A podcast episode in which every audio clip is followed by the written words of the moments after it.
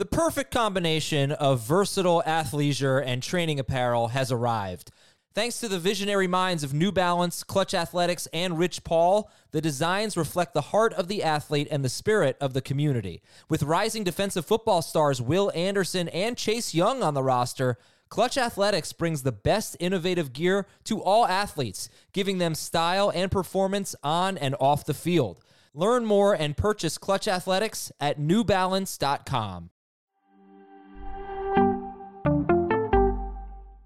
This is Fantasy Football Today from CBS Sports. On his way to the end zone. Tell you what, that was a spectacular play. It's time to dominate your fantasy league. What a play! Off to the races. Touchdown. Oh, he's done it again. Now here's some combination of Adam, Dave, Jamey, Heath, and Ben. How do you do a Week 16 Tough Calls episode when the entire league feels like a tough call right now? When every important Kansas City Chief except for Mahomes, uh, that's a little bit of an overstatement, is on the COVID list. Uh, we're going to talk about it right now on Fantasy Football Today. Welcome, everyone, and congratulations if you won yesterday. If you didn't win, and you're done and you're still listening or watching, that is dedication, and congratulations to you for being so awesome. Adam, Dave, and Heath breaking down some Week 16 tough calls, plus uh, the two games from last night and what we thought about the Rams Seahawks game, the Eagles football team game. I have a trivia question to start it off. If you know the answer, please do not answer. Give the audience some time to think about it. Who was the last wide receiver to win NFL MVP? Jerry Rice. Dave? It's the only name I could think of, Okay. unless it's somebody from like, I don't know, 20, 30, well, obviously 20, but 30 year pl- plus years ago. Uh, the answer is it has never happened. That's what I was also thinking. The only player with WR in his name that has won the MVP was Lawrence Taylor. He is the closest thing to a wide receiver that has ever won the MVP.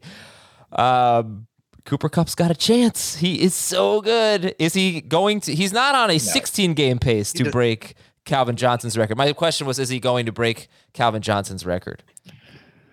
Probably. In 17 games, he'd, he'd be pretty close. Let's see. One. And I don't Like, like how far away is he? Uh, in 17 games, he would he would beat it. He he has what he'd be on pace for 1,973 yards. Calvin's record was. Do you know it off the top of your head? 1964? Okay, so he'd beat it, but not in 16. a lot of people seem to want to put asterisks on this and say, yeah, but it's 17 games. They played 14 games for like what 30 years or something, Mm-hmm. and then they changed it to 16 games. We don't have asterisks on all the 16 game records. It's the record's the record. Oh yeah, that's fine. He's so he's he's in on pace to break the record. Uh, he has been so good. He's he's is he the fantasy MVP? You can definitely make the case for him to be the fantasy MVP. I think right now it's probably between Taylor because Taylor's been just the only running back who didn't suck. Um, Kupp, Mark Andrews is 100% in the conversation. Um, that's probably it. Three horse race. Cooper Kupp is 5.7 fantasy points per game better than 5.6 than Davante Adams and Deebo Samuel, who are number two per game. I mean, he is crushing the field. How much do the next two weeks matter in the fantasy MVP discussion? A lot, I'd say. You got to come you're through you're going to weight it towards the playoffs. yeah, I think so. You got to you got to come through it Speaking counts. of the playoffs, did you notice in the emails that we got about our matchups, which I haven't got to those yet either, um, for my leagues that I'm commissioned, that the six seed beat the one seed in almost every league that I'm in. No, the three seeds. beat the three. Beat Yeah, six beat the three in almost every league that I'm in. that also happened in the podcast league. You didn't see the email because I didn't get sent, but that also happened in the podcast league. So Who did the six seed beat the three in the for the people league? There's no such thing as a six seed in the For the People League. Okay, let's get started with today's show. Rams 20 and Seahawks 10. Rams had the ball for 35 minutes and six seconds. By the way, the Eagles in their game had the ball for 35 minutes and 17 seconds. So lopsided time of possession games there. Uh, Heath, the Seahawks, the Seahawks offense. Are you optimistic about them facing the Bears next week? Wilson, Nope. Metcalf, Lockett, Penny. No, why not? Um, well, for Penny, it's because the Bears' run defense is very, very good when Akiem Hicks plays. He is a, a monster of a man who is also an exceptional athlete and a joy to watch. But I, so I'm scared of Penny because of the matchup. I'm scared of Metcalf because of the last two months of my life. I'm scared of Wilson because of almost the entirety of 2021. And I'm scared of Lockett because he's still on the COVID list. All right. Yeah. If Lockett comes back, though, would if They Lockett have, they have a bad offense that runs 50 plays a game. yeah. I mean, I don't I don't know if we've talked because normally you think with a big outlier like this, it will change. But Jacksonville and Houston, obviously two of the worst teams in football, have run the second and third fewest plays. They've both basically run 10% more plays than Seattle. Oh yeah. I, mean, I talk about it all the time. They're last in possession. They're last in plays. difference. And I think it's because they're they're a toward the bottom in third down conversions. They're just awful on third down. Now, do we give Dave? Do we give Metcalf a pass for two reasons? One, he got shadowed by Jalen Ramsey, and For the two- last two months, uh, just hold on. And two, Jalen Ramsey's just been traveling around the country Yes, following he's in his head. Metcalf wherever he goes. he's in his head. He was looking ahead. He's like, I'm gonna get shadowed by Jalen Ramsey in two months. Oh no! And the fact that he could have had a huge game if Wilson didn't underthrow him on a deep ball. No, he he gets no pass. Okay. Okay. This was the in fact, if anything, he should get roasted even more. This was his opportunity. He had 12 targets. Even if he's getting shadowed by Jalen Ramsey, he should be able to average more than 10 yards per catch and do better than a 50% catch rate against Jalen Ramsey, especially if you are who you say you are. And that is one of the best top receivers in the National Football League. Yeah. And he hasn't been that. Heath's already said it for a while. No pass. All right, Dave. Is Darrell Henderson? Uh, sorry, is Sony Michel the guy? Just 18 carries to six for Darrell Henderson. Yeah, I still don't- I don't have the snap rates yet. They might be on the game book, but I uh I just I think that he's probably the one that fantasy managers will gravitate toward. We shouldn't have any question about which Rams running back to like moving forward. And now I think you'll you'll like Sony Michel against Minnesota. It's not the easiest matchup in the world, of course, but I think that he'll be okay. Is he ahead of Rashaad Penny next week? Yes. Okay. Uh, Sony Michel played 48 of 66 snaps, and Darrell Henderson played 18. So it looks like things have changed there. Kupp was great. Beckham and Jefferson were not, and Stafford was not. He only threw 29 passes, 21 of 29, 244, 2 and 1. I mean, not that bad of a game. Uh, 19 fantasy points. I'm, I'm assuming that got him in the top 12 or pretty close this week. oh, probably top 10. Uh, yeah, so I don't think there's concerns there. Minnesota has been just awful against the pass, so set up for success next week. I, I, what do you make of the bad game from Kupp and Jefferson, Heath? I'm sorry, from Uh, Beckham and never. Jefferson. Beckham and Jefferson.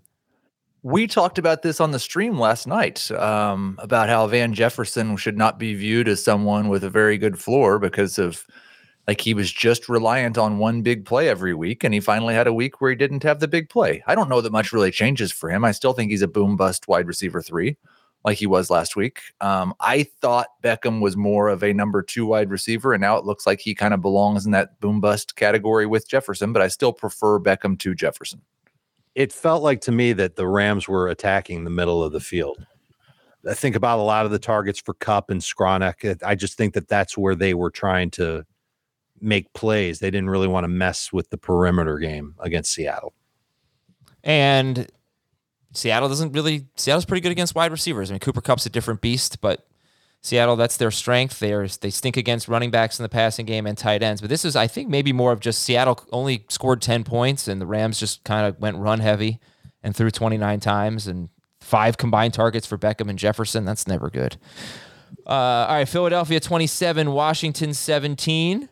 I said this on FFT and five. It was the best I've ever seen Jalen Hurts look. He was incredible. The interception on the opening drive was obviously not his fault, totally fluky. The fumble was bad. It was a bad play. But this guy was completely locked in. And I guess if there were one thing that I'm only 39 rushing yards, I think, right? Um, which is way below what he had been at before the ankle injury. Uh, 38 rushing yards. He had been at uh, 55 or more in six straight games. but I can't really say anything bad about him. He looked great. Uh, Heath, give me your thoughts on the Eagles, and then Dave, you can talk about Washington. Um, it was fantastic to see Miles Sanders dominate the way he did early in this game. It was disappointing that they rested him in the fourth quarter like they did, but they said he said that they were just trying to keep him healthy. I would like it if Miles Sanders could score a touchdown this season, but I think you feel comfortable with him as a number two running back. You feel comfortable with Hurts as a number one quarterback. Dallas Goedert looked like a superstar tight end.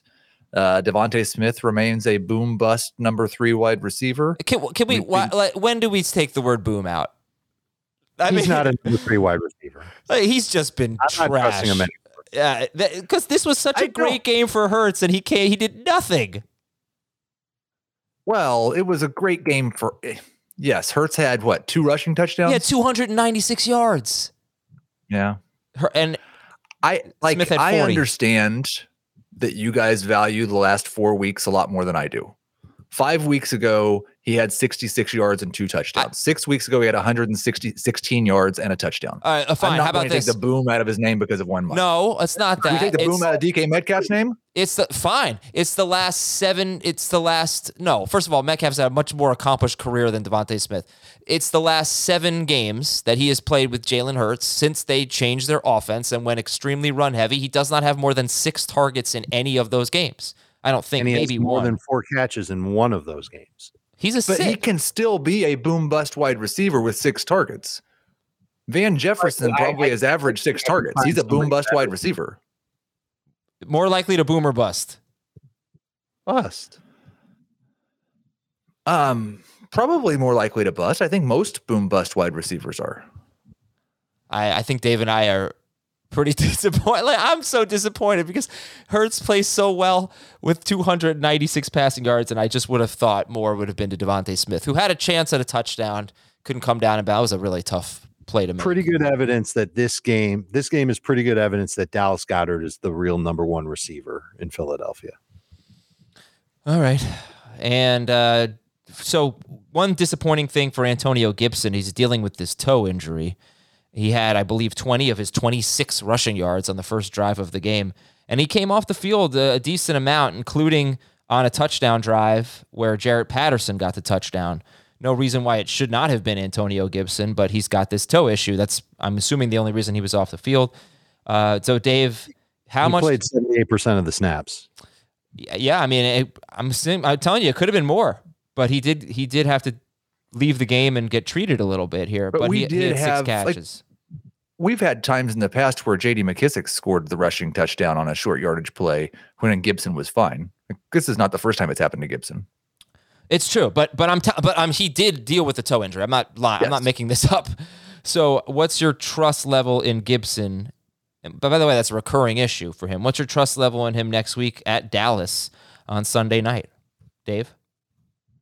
I'm good with him as a number two fantasy running back. For him to have the opportunities that he had. I, I love the targets and the catches. I'm not going to be able to overlook that.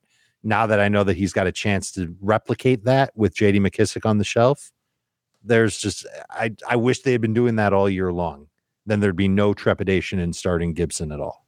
He's basically and, Josh and they've Jacobs. done it pretty much for the last month. Like he's got seven, six, two, seven targets over the last month. I I've got Gibson in my top twelve right now.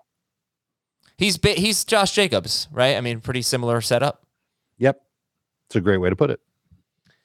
Okay, yeah, McKissic on IR in case you missed that news, and Terry McLaurin with uh, 51 yards on two catches. I believe he had a 46 yard catch. It was on Darius Slay, who was basically glued to McLaurin unless McLaurin lined up in the slot. So you had Ramsey taking away Metcalf, you had Slay taking away McLaurin. Unfortunate stuff there, and I would say two almost touchdowns for tight ends in this game. Ricky Seals Jones was kind of open in the end zone, and John Bates came up a yard or two short. Uh, so the Eagles this close to giving up a touchdown to a tight end. All right, I think that's about it. Jordan Howard, 23% rostered, maybe a little bit light in non or half PPR. If you want an edge while setting your DFS lineups, you got to check out the Fantasy Football Today DFS podcast with Frank Stampfl, Mike McClure, and Sia Nejad. Episodes drop on Tuesdays and Thursdays. You get cash analysis, GPP analysis. That is the Fantasy Football Today DFS podcast, wherever you listen to this show. And by the way, if you're listening on Spotify, you can now leave a rating. We would really much appreciate that. Please leave a five star rating on Spotify if you enjoy the show. News and notes. Heath, uh, can you suit up for the Chiefs this week? No. Yeah, okay. No, and and they still have plenty of players. I, today will be the interesting day. I think if if there's another six or seven Chiefs that go on the COVID list today, then we, we have to start thinking pretty seriously about uh, maybe some Tuesday night football. How did you feel? But did you like Tuesday Night Football? No, no, not at all. it destroys my week. Exactly. Like we've we've we are creatures of habit during the football season, and I I mean I'm sitting here right now still trying to fine tune my rankings, and it's kind of chaotic. It's Wednesday at nine o'clock. My rankings are not published. My tight Right. end preview is not done. It's a, it's kind of a disaster. Yeah. Yeah. Sorry, guys. Um, all right. Well, let's, Not, not let's- sorry. Yes, sorry, you guys who are checking for the rankings and checking for the content. We'll get it up. I don't Oh. need any sympathy. Okay. Well, should we just end the show? Let you guys get back. All right. No, not at all. Works for me. All right. So, so we got Tyreek Hill. We got Travis Kelce. Also, backup tight end Blake Bell. Starting linebacker Nick Bolton. Kicker Harrison Butker. Cornerback Rashad Fenton. Starting offensive tackle Lucas Niang. Hope I said that right. Cornerback Charver- Ward. A lot of guys on the COVID list for the Chiefs as they play the Steelers this week. Elijah Mitchell will be a game time decision for the Thursday game at Tennessee. D'Onta Foreman has a foot or an ankle issue, but he practiced in full, so he's good to go, it looks like. Uh, MVS is on the reserve COVID list. So right now, do you think Allen Lazard is a waiver wire priority against Cleveland? Yeah, he's probably right where we would have had MVS, maybe a little behind him as the waiver wire priorities go, which would make him a third among wide receivers. I'd rather pick up St. Brown. Definitely would rather pick up Gabriel Davis. All right. Cole Beasley, speaking of Gabriel Davis, Cole Beasley is on the COVID list and he's out this week. James Conner missed practice with a heel injury. They have a Saturday game against the Colts. Leonard Fournette likely out for the rest of the regular season and Le'Veon Bell in the fold now. Is anybody uh, adding Le'Veon Bell? Tampa Bay. Okay. No. Um, it I like this does not matter for fan, Le'Veon Bell's fantasy value, but it put it's a negative sign for Ronald Jones. I think Just passing what way? downs work. It that a big part of Leonard Fournette's appeal is that he was getting five to seven targets every week, and they hate Ronald Jones in the passing game so much that they want Le'Veon Bell on their team. Well, they got to sign somebody, right? I mean, they got to bring in some depth. Maybe, No? maybe. I mean, I, I thought it was a bad sign they threw to Ke'Shawn Vaughn so much when he was so obviously not ready last week. Maybe, maybe Bell won't be activated, or I don't know. Maybe it doesn't matter. Maybe they're going to throw it to Ronald Jones. I, I'm not saying you're wrong. Just I don't think so. Yeah. Uh, all right, and they're facing Carolina, and they will be facing Carolina without Lavonte David, starting linebacker, and he is going to miss two to four weeks. And they kind of struggled against the run in two games without him. I think it's two to four weeks. He might he might be back for for the playoffs, but uh, they played played two games without Lavonte David, Philadelphia and Chicago. Miles Sanders barely had any work. He had a good yards per carry, but Khalil Herbert had 100 yards rushing against them, so he's a he's a very important player for Tampa Bay. I don't think you're starting Chuba Hubbard though. Uh, what else here, guys? Oh, Miami not committing to a running back. That's awesome. I guess it cle- clears things up a little bit. What, Dave? Predictable. Yeah. Um, that's it. And the Eagles became the first team with 175 or more rushing yards in seven straight games since Dave, since a team that you were probably very fond of, your favorite football team ever. Dave, what do you think? What's your favorite football team? You're, you're trying to say it's the Bears? It's the 85 Bears. Mm. The That was the first Super Bowl I ever watched. Oh. I started off cheering for the Bears, and by halftime they were killing them so bad that I felt bad and started cheering for the Patriots to score or do something. Dave, what was the first Super Bowl you ever watched? I remember losing a dollar to my dad on Super Bowl 19. I don't know who was in Super Bowl 19. 49ers and the Dolphins. Oh. That was 1984, January 84? No, 5. I think. Yes. Um okay. The 84 season. Yeah. And uh My first Super Bowl was Bills Giants. I think that's why I became a Giants fan. So thanks for nothing. Week 16 tough calls. Does that mean that you were a field goal away from being a Bills fan? No, probably from being a Jets fan, my guess. So actually, Well, then they saved you quite a bit of Yeah. Heartache. because my older brother's a diehard Jets fan, and I, I'm sure I would have been a Jets fan, but I think I probably fell in love with the Giants that day. It was a, it was a good, a good outcome. All right, uh, Brady against Carolina. Is this a tough call for you guys? Let's start with that, Heath. It a little bit, but it's not a tough call in that I'm considering starting a streamer over him. I guess if you've been to carrying two quarterbacks and like the one that might be a really tough call is Jalen Hurts. If you had Hurts and Brady on your roster, I might consider going with Hurts. I mean, I prefer Herbert. Um, Stafford is somebody I guess you could have with Brady. How do you even go about doing projections for this game when we've never seen him without Godwin and Evans, with Antonio Brown and Rob Gronkowski? Yeah. Um, you just project a lot of targets for Antonio Brown and Rob Gronkowski and a decreased efficiency for Tom Brady, is what I did. And I projected more rush attempts and fewer pass attempts. Yeah, there were four games last year where he had just one wide receiver, just Evans, basically, because Godwin missed the games. I'm, I think it was all Godwin missing the games. And in those four games, he scored 10 points against the Panthers, 42 points against the Chargers, 16 at the Bears, 23 at the Giants. So one solid game, two bad games, one huge game. I don't really know what to make of that. Uh, you guys are working on your rankings right now. Dave, is Tom Brady going to be in the top 10? Is he going to be in the top? First, is he going to be in the top five? And then is he going to be in the top 10? He is not in the top five. My top five, as of right now, can definitely change as Rodgers, Herbert, Hurts, Stafford, and Josh Allen. After that, uh, Brady is in that next group of five, but so is Tyler Huntley and Joe Burrow. I think, I I, think this this is going to be a real. You're going to have some tough calls to make it quarterbacks across the board. Like if you if you look at your lineup and you've got Stafford in there, or obviously Aaron Rodgers, Justin Herbert, thank your lucky stars. Like you, you don't have to worry about anything with your quarterback position. Don't have to sweat it one bit. But Huntley, you got to sweat out Lamar Jackson playing, and then you've got to sweat out Huntley playing well against Cincinnati. Burrow's been terrible for the past several weeks for fantasy, but this is a matchup that seems very favorable to him. So I think that he's kind of an easier guy to trust. Dak has been terrible. Mahomes doesn't have his top two options, and he's played poorly for you know most of the last two months with those guys. So Okay. there there are going to be a lot of tough calls, and there aren't a lot of great streamers.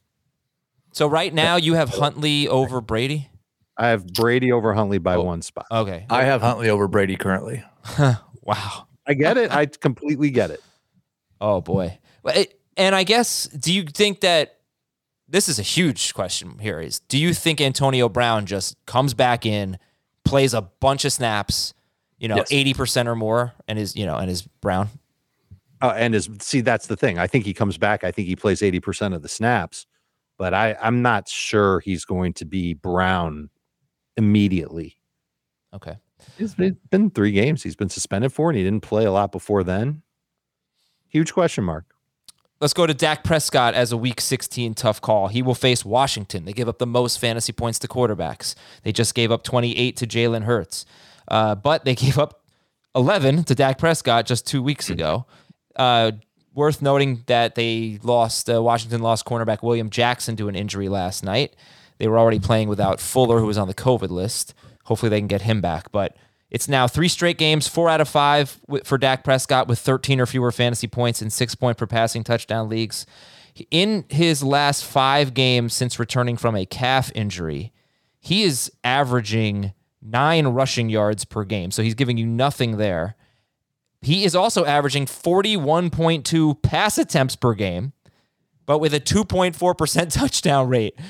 Um, anyway, Heath, starter sit Dak Prescott. Well, I think you can probably guess by the last stat that you gave how I'm going to feel about Dak Prescott. If you tell me he's got a 2.4% touchdown rate over the past five weeks, what am I going to say? Start him. Touchdown Start him. regression.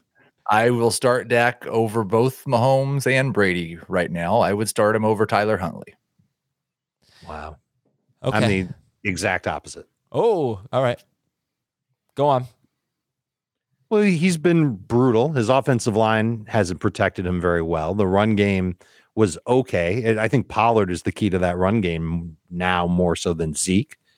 And he was having a hard time making splash plays with his receivers, not just last week, but over much of the past six weeks, I'd kind of estimate. So I'd say five. I think he missed the game six weeks ago. fine. Yeah. So really, since then, how great has he been? No, it's been bad. Hi- his, So you just think Dak Prescott's bad now? No, he has been bad for fantasy. His 16 game pace in that stretch is 4,022 yards, No. 16 touchdowns, 16 interceptions. So right, he's on a pace for four thousand yards. Yeah. He's not thrown touchdowns. But he's also not running and he's throwing a lot of interceptions. And Dallas is starting to feel like the type of team that's going to win with its defense, Yeah, they've been a little conservative. not blow teams out. Like, do you think they're going to score 27 points against Washington? Kind of. Short week for Washington. I mean, That is true. and that's this is where I get in trouble because their implied point total is 28 and 0.25. So yeah, So you do. think they can get there? Okay. I So- What's their implied point total been the last five games? I, I do not have big did they that, but probably pretty close to that. It's the same thing that happened with the Chiefs when Patrick Mahomes was not playing very well. Vegas never stopped believing they were one of the best offenses in the league. And I think that's a better measure of what they're going to do than what they've done the last couple of weeks. Why? Why though? I, that's so interesting. I'm not. I'm not saying you're wrong, but you really do rely on Vegas, even though you call them Vegas, which is fine. Um, 100 because and it, it's i will it will be different on sunday morning but- and i think that will be an even more accurate number than currently. Maybe it comes down to 27 or goes up to 29 but that number is correlated with the number of points a team scores. Betting markets are efficient. They're not perfectly efficient. They're not always right but i believe in them more than i believe in what's happened the past month Okay. And just so you know, in the past months, past month, 21 points against the Giants, 27 against Washington. That was the game that Dak only had 11 fantasy points, but they got to 27. 27 against the Saints, 33 against Vegas.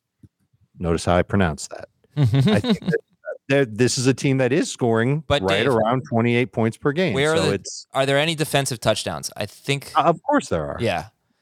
Yeah. More importantly, like how many games, and I, I can just go and look this up. How many games has Dak Prescott had with, you know, 300 yards and two touchdowns in that span? Oh, uh, one, and that was the Raiders game. Mm-hmm. He's had 238 or fewer yards in the other four games. Now, look, I think he had some some pretty good excuses. Kansas City and Las Vegas, he had no Cooper, and for you know three fourths of those games, he had no Lamb. Mhm. Then the la- then the New Orleans game, he barely had Cooper. Cooper was pretty limited. It's really the last two weeks that jump out. What the hell is going on? You throw 39 times against Washington, you score 11 points. 37 times against the Giants, you score 12 points. Just he's not he's off. I mean, we talked about this on Sunday, right? It's like every quarterback's gone through their slump. This feels like Dax, but I, I can't imagine he's not going to be in the top 12 with the state of the quarterback. He's in my top 12. Yeah. All right. So Dave's just a little bit lower. He says he's a must start. Let's go to our next guy here. Uh, let's go to Clyde Edwards-Helaire against Pittsburgh. And with all the moving parts for Kansas City, he's an interesting guy. Pittsburgh, right now, they are they are certainly up there as having the worst run defense in football. Mike Tomlin said they got a lot of young guys on the line who are struggling with their gap integrity. They're just not in the right spots. Um, Getting pushed around. Yep. I mean, they've lost, they've had basically two of their top defensive interior linemen out for the season or almost all of the season. So it's catching up to them. Dave, I'll give you the first word on Clyde Edwards-Helaire coming off a disappointing game with 50 total yards against uh, the Chargers. Starter sit. He's a start. I think he's a. I think you start him as a number two fantasy running back. The matchup is too good, and the Chiefs' offense is depleted. And if it stays that way, then it it should lead to good opportunities for both Edwards-Helaire and Darrel Williams. Williams has been getting the high value touches. He's been working a lot in the short yardage area near the goal line and on passing downs more so than Edwards-Helaire. But Edwards-Helaire should lead the way in terms of carries. And I think he can find his way to 100 total yards in the game. The Steelers, you mentioned how bad they are. This is the stat that blows me away. And this is this is the Pittsburgh Steelers. They've allowed 415 rush yards to running backs in their last two games. Now, one was against Minnesota. Everybody watched that game, and the Vikings run game put on a clinic there, but the Titans did too, Yep. just last Sunday. Yes, they did. Heath, how much changes for you if Kelce and Hill play or one of them play? How, how much does that change Clyde Edwards-Helaire? Well, he'd probably go from a top 12 running back maybe down to a top 15 or top 18 running back, but I think he'll be pretty close to a must start regardless. It's a good matchup. I think Jacob Gibbs tweeted out yesterday that he ran a route on 68% of Mahomes dropbacks, which was close to a season high. His snap rate was the highest since week one. He had a bad game. I think he was a little bit unfortunate. He's a must, really close to a must start running back for me. Okay. We're going to take a break. And when we come back, we'll talk about Gabriel Davis. Only 32% rostered as of right now. Great opportunity. Let me t- wait till you hear how touchdowns and targets correlate for Gabriel Davis so far in his young career. And we'll be right back on Fantasy Football today. Robert Half research indicates 9 out of 10 hiring managers are having difficulty hiring. If you have open roles, chances are you're feeling this too. That's why you need Robert Half. Our specialized recruiting professionals engage with our proprietary AI to connect businesses of all sizes with highly skilled talent in finance and accounting, technology, marketing and creative, legal, and administrative and customer support. At Robert Half, we know talent. Visit RobertHalf.com today. When you need mealtime inspiration, it's worth shopping Kroger, where you'll find over 30,000 mouthwatering choices that excite your inner foodie. And no matter what tasty choice you make, you'll enjoy our everyday low prices, plus extra ways to save, like digital coupons worth over $600 each week. You can also save up to $1 off per gallon at the pump with fuel points. More savings and more inspiring flavors make shopping Kroger worth it every time. Kroger, fresh for everyone. Fuel restrictions apply.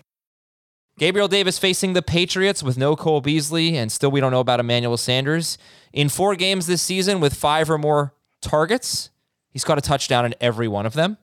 Last year, he had six games with five or more targets, and he caught a touchdown in half of those, three of the six. So that's uh, that's pretty impressive. Maybe fluky, but pretty impressive. Uh, Dave, Gabriel Davis.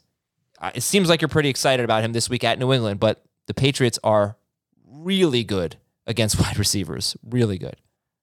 If you can catch a touchdown against the Patriots in gale force wins, then you can at least be a consideration to start as a number three receiver against the Patriots this week.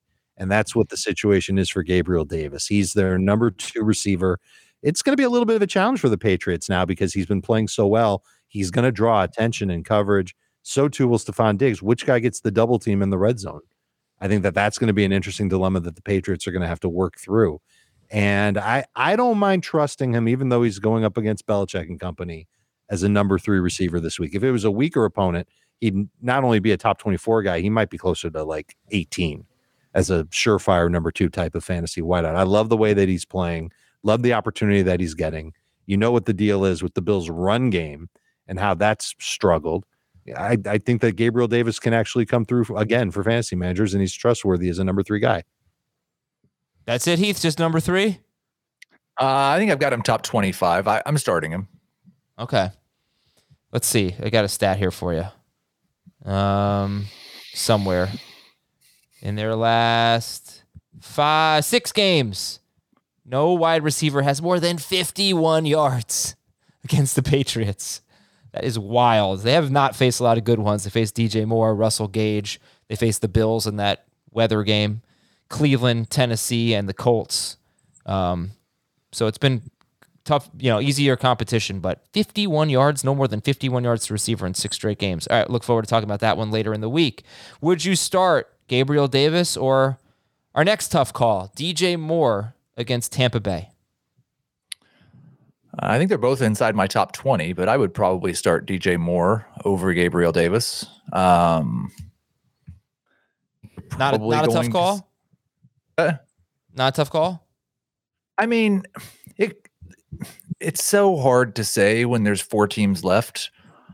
Like you could very easily have three wide receivers that make DJ Moore a tough call. You could have Hunter Renfrow and Antonio Brown, Russell Gage, Tee Higgins, Christian Kirk, Parker. Brandin Cooks. Like there's lots of I wouldn't put Parker in that range with Waddle back, but yeah, I mean there's lots of wide receivers that you could have that could make him a tough call. But as I mean, he's basically been a number two wide receiver for most of the season. I think he's probably going to get close to what seven, eight, nine targets. And if he scores a touchdown, it'll be great. If he doesn't, he'll be a number three. So this is where I know Heath and I would disagree. uh, you look at the first four games of the year. Sam Darnold threw for 279, 305, 304, and 301 passing yards. And you saw what DJ Moore could be with a good quarterback. He's elite. But since then, the last 10 games, they've had a dreadful passing game. And that's really what I look at here because in those 10 games per game, he's number 47 in non PPR and number 37 in full PPR per game. And in, with Cam Newton, they're averaging, well, Cam Newton, PJ Walker, last four games, they're averaging 194 passing yards per game. So I think But when you call him a number two receiver for most of the year, you're really weight. Those first four games are really weighted in there, and he is exactly 23rd per game in both formats. Those I first four games bring it up a lot. I would assume he's been top 15 or top 20 the last month. I didn't. Since Cam Newton became the starter, he's gone 16, 14, 14, 10. Yeah, so he's been good. I didn't get a chance to run those numbers, but he has been good. But I'm worried about it because he's got he does have a 29% target share. He has 37% of their receiving yards. It just feels like it just feels tenuous to me because their their passing game is so bad, and they they run the ball into the end zone. You know. And then there's Yeah. Tampa Bay. Then, then there's the matchup. You know, the matchup is tough for me. Tampa Bay's been up and down. It's tough for me to evaluate. They've been very up and down. Lately, they haven't been good against wide receivers, but they just had about an eight game stretch where they were very good against wide receivers. So that's why, to me, this is a tough call with more. Go ahead. I I think if we just like I don't think the matchup matters. Or it doesn't matter for my projections. Tampa Bay is not one of the best defenses against the pass. They're not one of the worst defenses against the pass. They're somewhere in that 80% of teams that are in the middle. Um, they might be good in this game. They might be bad. We don't know. DJ Moore is an elite wide receiver. With this current quarterback, he has been a starting wide receiver. For his career, he's been a starting wide receiver. He had a really terrible stretch in the middle of the season where Sam Darnold was awful. Um, I I don't really have much question about DJ Moore. He might be bad, but I can't find anything to be that concerned about. Dave? I like him much better in full PPR just because of the the talent that he has and the target opportunity that he has. That I I wish it was even more. I, I wish that he was getting more targets from Newton and Walker, but I, I definitely struggle with him in half PPR and non PPR, but still probably carries upside enough of which that makes him a low end number two receiver. Uh, yeah, I mean, you got to love the 29% target share since Cam Newton became the quarterback. Right. It, it's big time. It, the the problem is the quarterback. It has nothing to do with the player. Player is great, but to be a great receiver, you kind of need a great quarterback. But has the quarterback been a problem the last month? yes. Compared to the start of the season, DJ Moore? Yes, uh, Abs- the only thing that's saving him is the is the target share. I just told you they're averaging 194 passing yards per game, and they've thrown But- four touchdowns But it's not been in a four problem for his fantasy production. He's been good the last month. because yeah, yeah, because of the target share. That's what that. Be- Because he's yeah, because he's getting a ton of targets. But that's why I just think anytime you have a passing game this bad, it's a little concerning. You know? DJ Moore should be a top 10 receiver in fantasy. Yes. He should he he th- we don't disagree on the talent. He's awesome. So what's holding him back? If it's not the talent, Well, I, I understand that he's not been it as good as he should be because of his quarterback play for pretty much his entire career. But that does Mm-hmm. not made him a not a starting quarterback, a wide receiver. He's still been a starting wide receiver with bad quarterback play for pretty much his entire career. Yeah, he has. Uh, but I think uh, you said a lot of names that you could start over him. You know. Yeah, those guys are all on my top 15 at wide receiver. Yeah. All right. Uh, well, that's going to do it for our week 16 tough calls. Obviously, we'll preview all the games in the next two days. But we do have one to look at right now, and it's San Francisco at Tennessee. Dave, you ready for some Thursday night football? No, no, no, no, no, no. Ah, I love this game. I think it's so interesting. You feeling this game? Yes. Ah, I think it's going to be really gross. It, it definitely has gross potential. But but that's okay. These teams play gross football, you know? And I mean, I just it was just yesterday I was watching the Eagles and the Washington football team, and now tomorrow I've got more gross football. yeah, maybe. I right? would use gross football with bad football. It might be gross for fantasy, but I think it could still be a really amusing game. So to simplify it, sit the quarterback. It quarterback. will be an amusing game if my opponent has players from this game. Well, but that's the thing. uh, You know, Deebo is a must start, and Kittle is a must start. The running the running backs are really interesting. Um, It comes down to who's available for San Francisco. so which running backs do you like in this game? Mitchell, if he plays. yeah, I just like the thing is because his practice participation today, yesterday, was I think it's all estimate at this point. I'm not sure San Francisco is even having any real practices this week, but was DNP. Yeah. Um, so I don't think he's practiced in two or three two weeks, right? I'm not sure, but that he was in the concussion sense. protocol before before last week's Yeah, game. that makes sense. Um, so I don't know, like if we find they say he's going to be a game time decision. So we find out at seven o'clock when the inactives come out that Mitchell's active. We just expect he's getting the full workload. I think it's fair that he might not, but That- I should still get the majority. I would think so. Um, but he had the knee injury. Um, But that's only half the problem. We got the number one team against running backs in Tennessee. And if you buy their run defense, then you should look at what Elijah Mitchell has done in other tough matchups. Now, this is subjective. These are sort of my opinion on what was tough matchup at the time, so you can disagree with that. In week two, he faced Philadelphia. They started the year as a great run defense, and he had 17 carries for 32 yards. He faced Indianapolis midseason. This was his best game against a tough matchup 18 carries, 107 yards, and a touchdown. He faced the Rams, 27 carries, 91 yards. He faced the Seahawks. They do have a very good run defense 22 carries, 66 yards, and a touchdown. So, yards per carry wise, it was pretty bad. It was 3.37 or less in three of those four games.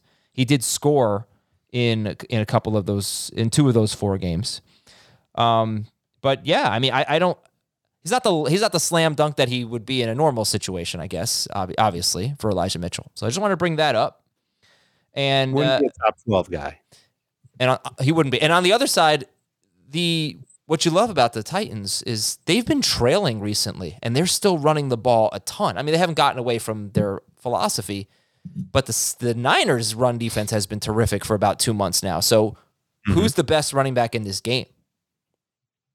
If Mitchell plays, he's the best running back in the game. If Mitchell doesn't play, Foreman's the best running back in the game, but I still don't love him that much. I think you'll start him as a number two running back and hope that he can come through with another game with 20 touches like he's done two of his last three games, but he makes me nervous. He's totally dependent on that game script. The 49ers, you mentioned it, they shut down Dalvin Cook to a pretty good degree, Mixon and Cordarrelle Patterson. That's all within the last four weeks. Two rushing touchdowns in those past four, only 100 total yard game. That went to Dalvin Cook. I will admit that they're in a tough spot, though. Playing on the road on a short week late in the season ain't easy. So I, I can't expect them to play the same way in this game as if it were a Sunday afternoon game at Levi Stadium. So that gives me a little bit of hope with Foreman. But Foreman also only played 40% of the snaps for the Titans, was splitting. McNichols is working as that third down guy and the two minute guy. And Hilliard started the game. So I, I there's still confusion about how they will roll in Tennessee, and that just makes me a little queasy to rush Foreman into lineups and say must start type of guy. Would you start D'Onta Foreman or AJ Dillon? Foreman. I have I have Foreman one spot ahead of Dillon right now in non PPR. Would you start Foreman or Saquon Barkley at the Eagles? Barkley. Saquon. Both Foreman. Really? Um, Yep. I, I I think Barkley might be top 15 for me in PPR. Yeah, he's he might be around there for me in PPR. Might probably closer to top twenty in PPR. But it's another it, like it's kind of it's kind of the DJ Moore argument. I agree. When it comes to Saquon, He's Mm. going to get a bunch of targets. to a degree, I agree. But There's that's a- still some things that Saquon's doing that I don't like. That's only but PPR though. What what about non or half PPR? Yeah, it's closer. I'd go Foreman because I think the Eagles' run defense has been outstanding lately, and and they have and you know I always talk about time of possession. They're gonna have 35 minutes of possession against the Giants. This is uh, Um, I still have Saquon over Foreman, but it's like back to back and on. I th- I the agree. problem for the Eagles is a very short week. yeah, I guess so. The good thing for the Eagles is the Giants. I Uh, know, but the, the short week thing really matters a lot, especially in December. Okay. These guys are playing a lot of football. Um. All right. So if Mitchell doesn't play, you'd go Foreman over Jeff Wilson. I would. Titans have Like- allowed under two yards per carry to a running back in three of their last four games. Wow. Uh, then Brandon Aiyuk, starter sit. And what about AJ Brown and Julio Jones? Um, I would like to not have to use either of them, to be honest. Um, but I think I've got Aiyuk 33rd and AJ Brown 34th right now. If we got some type of indication that they think AJ Brown's going to be a full go, I would be more interested. But we just saw, and it's Julio, it's different, but AJ Brown's injuries over the last three years are piling up in a hurry. We just saw a week ago in Julio Jones' first game back, he played 40, 45% of the snaps. So I'm a I'm worried that we don't see the full AJ Brown. I'm worried about it too, but I kind of can't help myself here. I think the matchup's okay. They've allowed seven touchdowns to wideouts in their last four games. And that, again, Niners defense traveling on a short week late in the season against AJ Brown, who I, I agree with you. I'd love to hear about him being full go and looking like his old self. That would mean a lot because now we're talking about a really good receiver with fresh legs playing against a tired defense. And that just sounds like a recipe for 100 yards and a touchdown. And not only that, they are much worse. It seems to me anyway. Maybe I'll take the word much out. They are clearly worse though without Emmanuel Moseley, their top cornerback. Uh, Yeah, we've that seen. problem. Yeah, we've seen that evidence. So, uh, so Julio is going to be a sit. We can't trust him, right? Can't trust him. All right. Tannehill is a sit. I'll get back to Garoppolo in a second. Kittle is a start, uh, obviously. We, how many pass attempts do you have uh, Garoppolo projected for? 30. Yeah, they, the problem for Aiyuk. I'm I not think- even considering Garoppolo in anything but a two quarterback league. No, but it's it's Aiyuk, you know, because the Titans just cannot score lately. Man, they've been so bad scoring points, and when that happens against the Niners, it's just run, run, run, run, run, and you know, if you don't get more than thirty passes, wh- how many targets are you gonna get for Aiyuk? Six. Is that Basically, where he's been at yeah? six or fewer. And I think there's like you're s- I understand nobody's going to do anything except for start Deebo Samuel. But I am terrified that he's going to just lay a complete egg.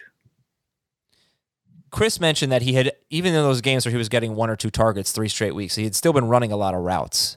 So it was weird. And then last week he finally got back involved. But yeah, you have to start him, right? Just have to. Okay. I, th- Yeah, go ahead. I was going to wrap it up. Go ahead. I mean, there's just there are situations where I might sit him, but he's not a top 12 receiver for me. Russell Gage or Deebo Samuel? Well, let me phrase it this way: Russell Gage or the number two wide receiver in fantasy for this season? Yeah, I would go Gage in PPR. It's bold. You might be kicking yourself for six months if you're wrong on that, though. But here's the thing Has way Well- more upside. for me, I would be kicking myself if I played the guy who was projected lower just because I was afraid I'd be kicking myself. Don't nobody, folks, don't kick yourself. It's just not worth it. Uh, would you start a DST in this game? I haven't even started on my have DST rankings. I have. Let me go to my Niners. Yeah, I've I've got the Niners as a startable DST. I think the Niners are a startable DST. Ten plus fantasy points to each of the past four DSTs against Tennessee. Also five of the past six. Really, ever since Derrick Henry got hurt. A lot of turnovers. And uh, w- Garoppolo, we do get a decent amount of Garoppolo questions. So would you rather have Garoppolo or Justin Fields at Seattle this week? Fields. I have Fields ranked higher. Garoppolo or Tua? Garoppolo over Tua. Garoppolo or Ben Roethlisberger? I have Ben currently higher. Yeah, Kansas that great against quarterbacks uh, over the last seven games, but I think game script changes dramatically if Mahomes doesn't have Kelce and Tyreek. Garopolisberger. I think you could do something with that. All right, we got about 10 minutes left. Let's talk Dynasty here, and then we'll read your questions via Apple Podcast and email. Uh, Dynasty wide receivers, riser and a faller. Heath Cummings, what you got? let's talk about a couple of guys who I think are the same age. I knew they I know they were on opening day. They were 28 years old on opening day. They may be 29 year old wide receivers now. Cooper Kupp and Allen Robinson.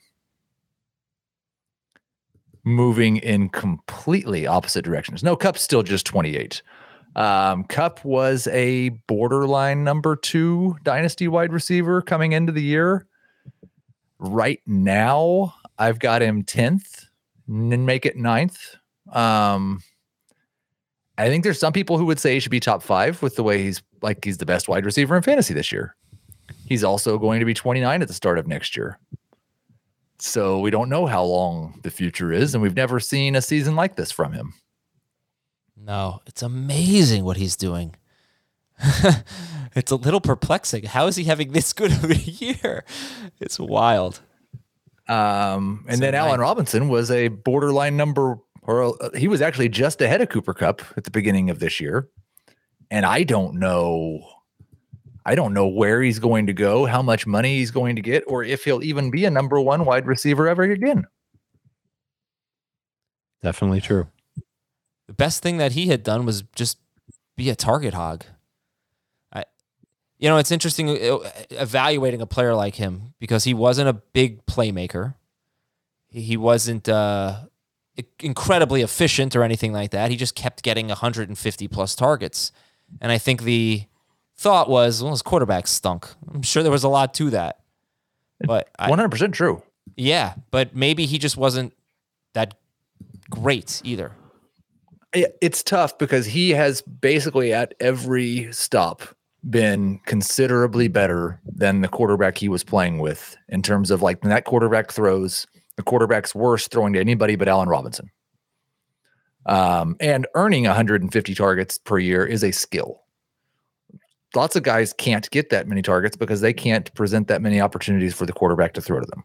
So I don't want to sell him short. He I still think he was awesome. The problem is this year at 28, he's not really been better than his quarterback play. He's been outplayed by a fifth round, second year wide receiver in Darnell Mooney. And now he's in, going into free agency after the worst year of his career. Maybe the second worst year of his career. 2016 was really awful. Mm-hmm. Yeah, he's also been uh, most years by far the best receiver on the team. He's really not had significant target competition, but this year, as you said, Mooney outplayed him. All right, so where so where did he end up in your where did Robinson end up in your dynasty rankings? Or where, not end Um, up, but where is he?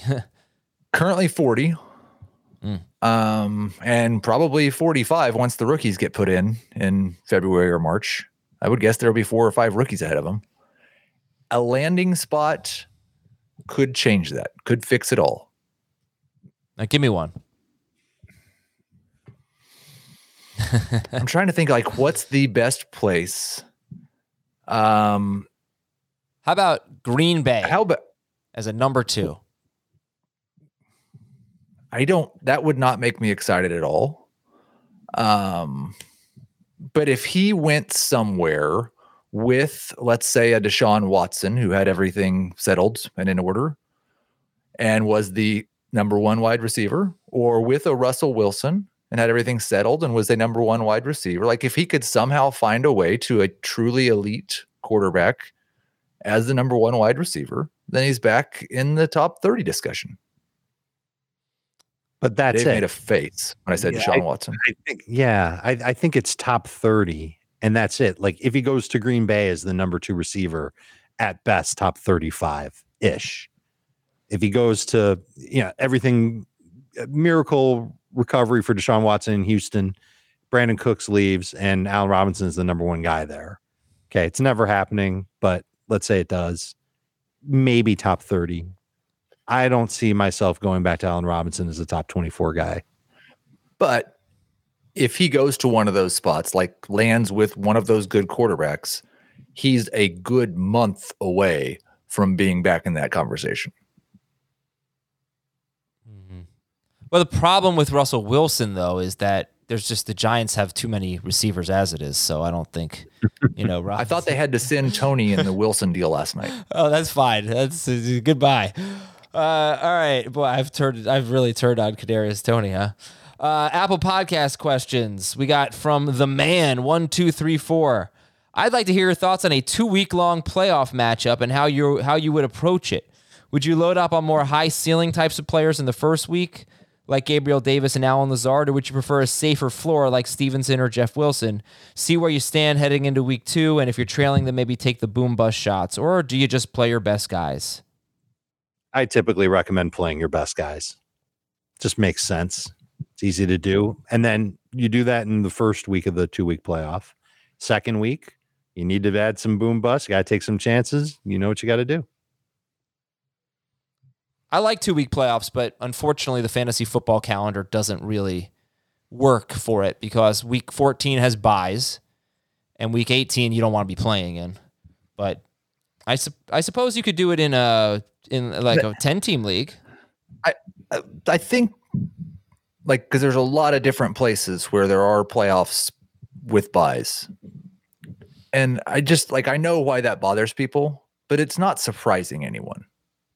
If you're in one of those leagues on draft day, you're drafting knowing that there are players on buys during the playoffs. And Scott Fish That- does it really cleverly, right? I mean, he he gives you the average of your first 13 weeks plus whatever you score in week 14. That's that's a way you could do it too. Which makes sense because you know if you had Jonathan Taylor, you had it. You've had an advantage on everyone through the first 13 weeks. You have not had a buy for your best player, so you should you know you should have to deal with that in some fashion. But not not having him for a playoff matchup seems a little harsh. Not having you know anybody for a playoff matchup seems I don't like it. But it- As as someone who drafted some Travis Kelce, I would agree with you. It seems unfair. Let's do something about it. All right, let's do some emails from Rob. Dear Dancer, Prancer, Vixen, and Comet. I know them. Hamsters. Yeah. I have two flex and a super flex spot. Pick three in PPR, tight end premium. All right, remember it's a super flex spot and two flexes. So Cam Newton, Pat Freiermuth, who currently has a concussion, Christian Kirk, Gabriel Davis, and Brandin Cooks.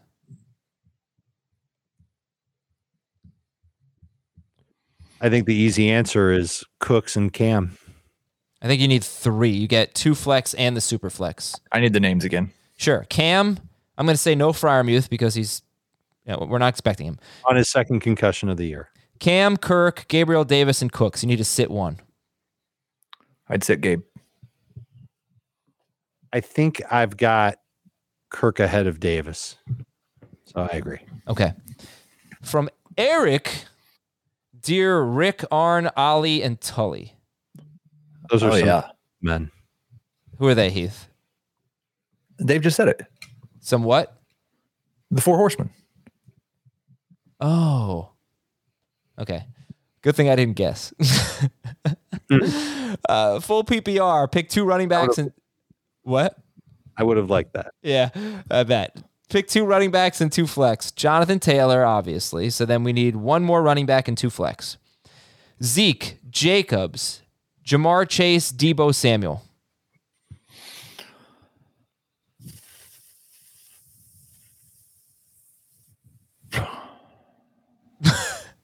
so I'm sitting one of these guys? Uh, you're sitting. Okay, pick a running back Zeke or Jacobs. Jacobs. Jacobs. Now pick two flex Zeke, Ja'Marr Chase, and Deebo. I'm sitting Chase. I think I'm sitting Zeke. Yeah, Dave. Woo! That's it, Zeke. All right. You guys are simpatico today. Yeah, I know. Well, No, it's bad for Adam. it's Kane's thing. Uh, Dave hey, him. Say, oh, sorry, Heath. Could Dave him. Dave him. Yeah. or Dave Dave Razor could do that too. Hey, Dave, Ra- Ralphie, Flick, Schwartz, and Randy. Is that a Christmas story? yes. I mean, that is such a bad movie. It's we got to get it out of the Christmas rotation. It's uh, there's so many better Christmas movies. Okay. 12 team PPR Superflex. Pick one. Devin Singletary, Brandon Aiyuk, James Conner. Pick one. I think I'm picking Conner. I would uh, right now. I would go Conner, um, but let's see how the the injuries progress. Um, I'd go Singletary over Ayuk. And how about De- Devarn Nova? 14 and 0. PPR Superflex oh, Dynasty League. All right. He needs a Superflex. Let's see. What does he need? Kirk Cousins, Carson Wentz, or Tyler Huntley. Who do you like? Four point per passing touchdown. Huntley. Huntley, if there's no Jackson. Cousins, if there is Jackson. and Christian Kirk, Antonio Gibson, Ronald Jones, or Van Jefferson in PPR. Who's your flex? Kirk, Gibson, Jones, Van Jefferson. I I would go Gibson. Which Jones? Ronald. Ronald. I think I've got. I think I have Gibson over Jones. Okay. I think one more here from Andrew. I have a few tricky calls going into the semifinal. It's a standard scoring league. He's got Mixon and Perine, Kamara, Conner, and Jeff Wilson. Pick two of them. Mixon, Kamara, Conner, Wilson. Or Perine. Mara and Conner. Um, Over Mixon?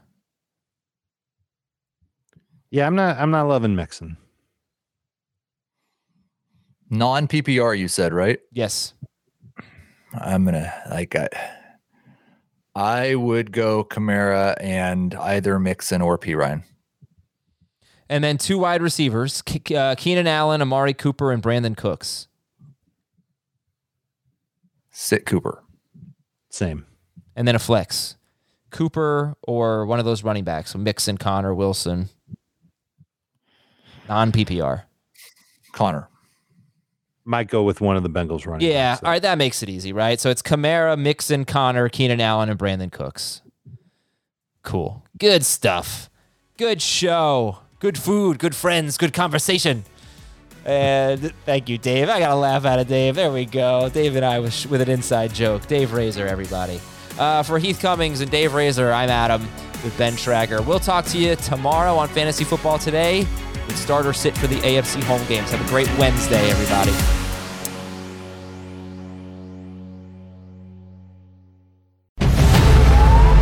New CBS Sunday. You collect rewards, right? This is how I make my living. When something is lost, everyone's looking for something. He finds it. You strong swimmer? So so. So so. So so's okay. Justin Hartley stars. How you survive, you make quick, smart decisions, and you never let panic take the wheel. Sounds cool. It is cool, actually. Very cool. Tracker. New Sunday on CBS and streaming on Paramount Plus.